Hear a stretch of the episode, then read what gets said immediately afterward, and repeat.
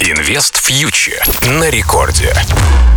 Друзья, всем привет! Это Кира Юхтенко и шоу для тех, кто уже инвестирует или только собирается начать. Ну что ж, мы с вами встречаемся в первый раз в 2022 году, и, кажется, за это время этот январь успел стать одним из самых таких ярких и кровавых для финансовых рынков. Причем атмосфера напряженная как во всем мире, так и на рынке российском. Ну, давайте начнем сначала с глобальной ситуации. Что здесь? Не то, чтобы тренды как-то сильно меняются, но э, напряженность растет, потому что э, мировая инфляция бьет рекорды, все смотрят, как будут на это реагировать центральные банки, и Федрезерв, как главный центробанк, меняет свой вектор на более жесткую денежно-кредитную политику. Почему? Потому что инфляция в США продолжает разгоняться, уже поднялась до 7%, при том, что цель стоит 2%. И, соответственно, так как от Федрезерва ждут э, более э, быстрого ужесточения политики, есть мнение, что уже в марте процентную ставку поднимут сразу на полпроцента, готовить к повышению начнут уже на следующей неделе, нас на следующем заседании. В марте закончится программа скупки активов, и через печатный станок рынок уже не поддержишь. И предполагается, что ФРС начнет сокращать баланс уже во второй половине года довольно быстрыми темпами, и э, к этому также начнут готовить заранее. То есть, в принципе, вот эти все тенденции, э, они не имеют ничего общего с продолжением рыночного ралли. Да? Скорее всего, эти тенденции выльются в коррекцию рынка. И об этом как раз на этой неделе говорил уже легендарный инвестор Джереми Грентом, э, который считает, что коррекция рынка на 45-50% является неминуемой в 2022 году.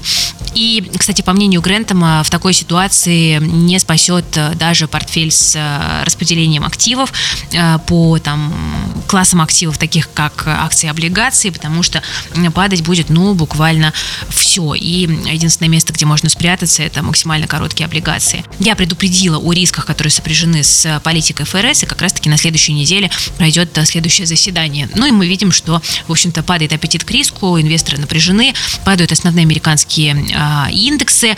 Биткоин, кстати, тоже падает как индикатор риска на мировых площадках, и это означает, что негативные тенденции сохраняются. Вот в пятницу биткоин опустился ниже 40 тысяч долларов, и я не думаю, что это связано с решением Банка России по запрету майнинга и ужесточению регулирования оборота криптовалют внутри страны. Я думаю, что биткоин скорее синхронизирован здесь а, с монетарной политикой и с долларом. Хотя новость про запрет крипты в России, конечно, хоть и была ожидаемой, но жесткость формулировок, конечно, многих удивило. А, что по нефти? Нефть держится максимально бодро, и мы видим, что уже ходит она возле уровня 90 долларов за баррель. Ну и на этой неделе многие крупные банки от Goldman до Stanley, а, до многих других экономистов говорили о том, что похоже, в новой реальности, когда дефицит будет сохраняться. Скорее всего, а, нефть выше 100 долларов за баррель на какое-то время может эм, стать абсолютно реальным сценарием развития событий. А, сейчас вот э, был фактор ремонта трубопровода в Ливии. А, добыча в стране упала до 700 миллионов баррелей в сутки. Но, правда, вот в понедельник трубопровод добычу возобновил, и объем добычи вернулся на прежние уровни. Но, так или иначе, нефть пока имеет поддержку. Есть мнение, что эта поддержка будет сохраняться по мере постепенного восстановления глобальных экономик. Ну а что, собственно, Россия? А, Россия – это тема, которая, я уверена, многих волнует, потому что это такая история, когда ты заглядываешь в свой портфель, видишь просадку по российским голубым фишкам на 15-30% по некоторым бумагам, и ты не понимаешь, что вообще здесь происходит. Ну, происходит, к сожалению, геополитика, которая рождает волатильность на финансовых рынках, это нормально, и э, в последнее время появляются разговоры о возможных новых санкциях, которые могут э, против России э, быть предложены, но на самом деле в финансовом сообществе кажется консенсус пока такой, что санкции это все-таки вопрос э, переговорный и, скорее всего, слишком жестких ограничений против России ожидать не стоит. Но вот на этой неделе уже было заявление о том, что от SWIFT нас все-таки отключать не будут, а, но возможны точечные санкции против крупных российских банков. Какие санкции, пока непонятно, а, но тем не менее вот разговоры такие идут. А, ну, на самом деле, стоит ли их всерьез опасаться, на мой взгляд, большой вопрос. Но рынок на это все реагирует, и мы видели, конечно, мощнейшие проливы. Сбер, это такой флюгер российского фондового рынка, был одной из самых просевших бумаг, там почти на 30%. Потом, правда, в конце неделе Сбер как-то решил, видимо, спасти ситуацию, объявил байбек на 50 миллиардов рублей. Бумаги оскочили на этих новостях, но здесь я бы предупредила потому, от излишнего оптимизма, потому что байбек на самом деле не такой уж и большой, он растянут во времени, и вряд ли он будет оказывать какое-то влияние на котировки.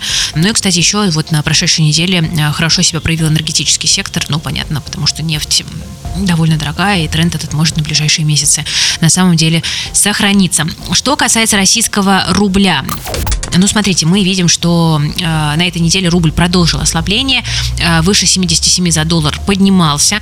Э, пока, к сожалению, не спадает напряженность, да, стороны э, отстаивают свои позиции достаточно жестко, э, но, тем не менее, рубль держится неплохо, и спасибо здесь, конечно же, э, дорогой нефти. Если бы такой нефти не было, то и рубль мы видели бы намного слабее, как мне кажется в целом а, нужно быть э, готовым к тому, что развивающие валюты будут ослабевать на, по мере того, как Федрезерв будет ужесточать политику, и рубль здесь остается довольно уязвимым, хотя по многим прогнозам среди валют развивающихся стран рубль является одним из самых устойчивых вот на данный момент.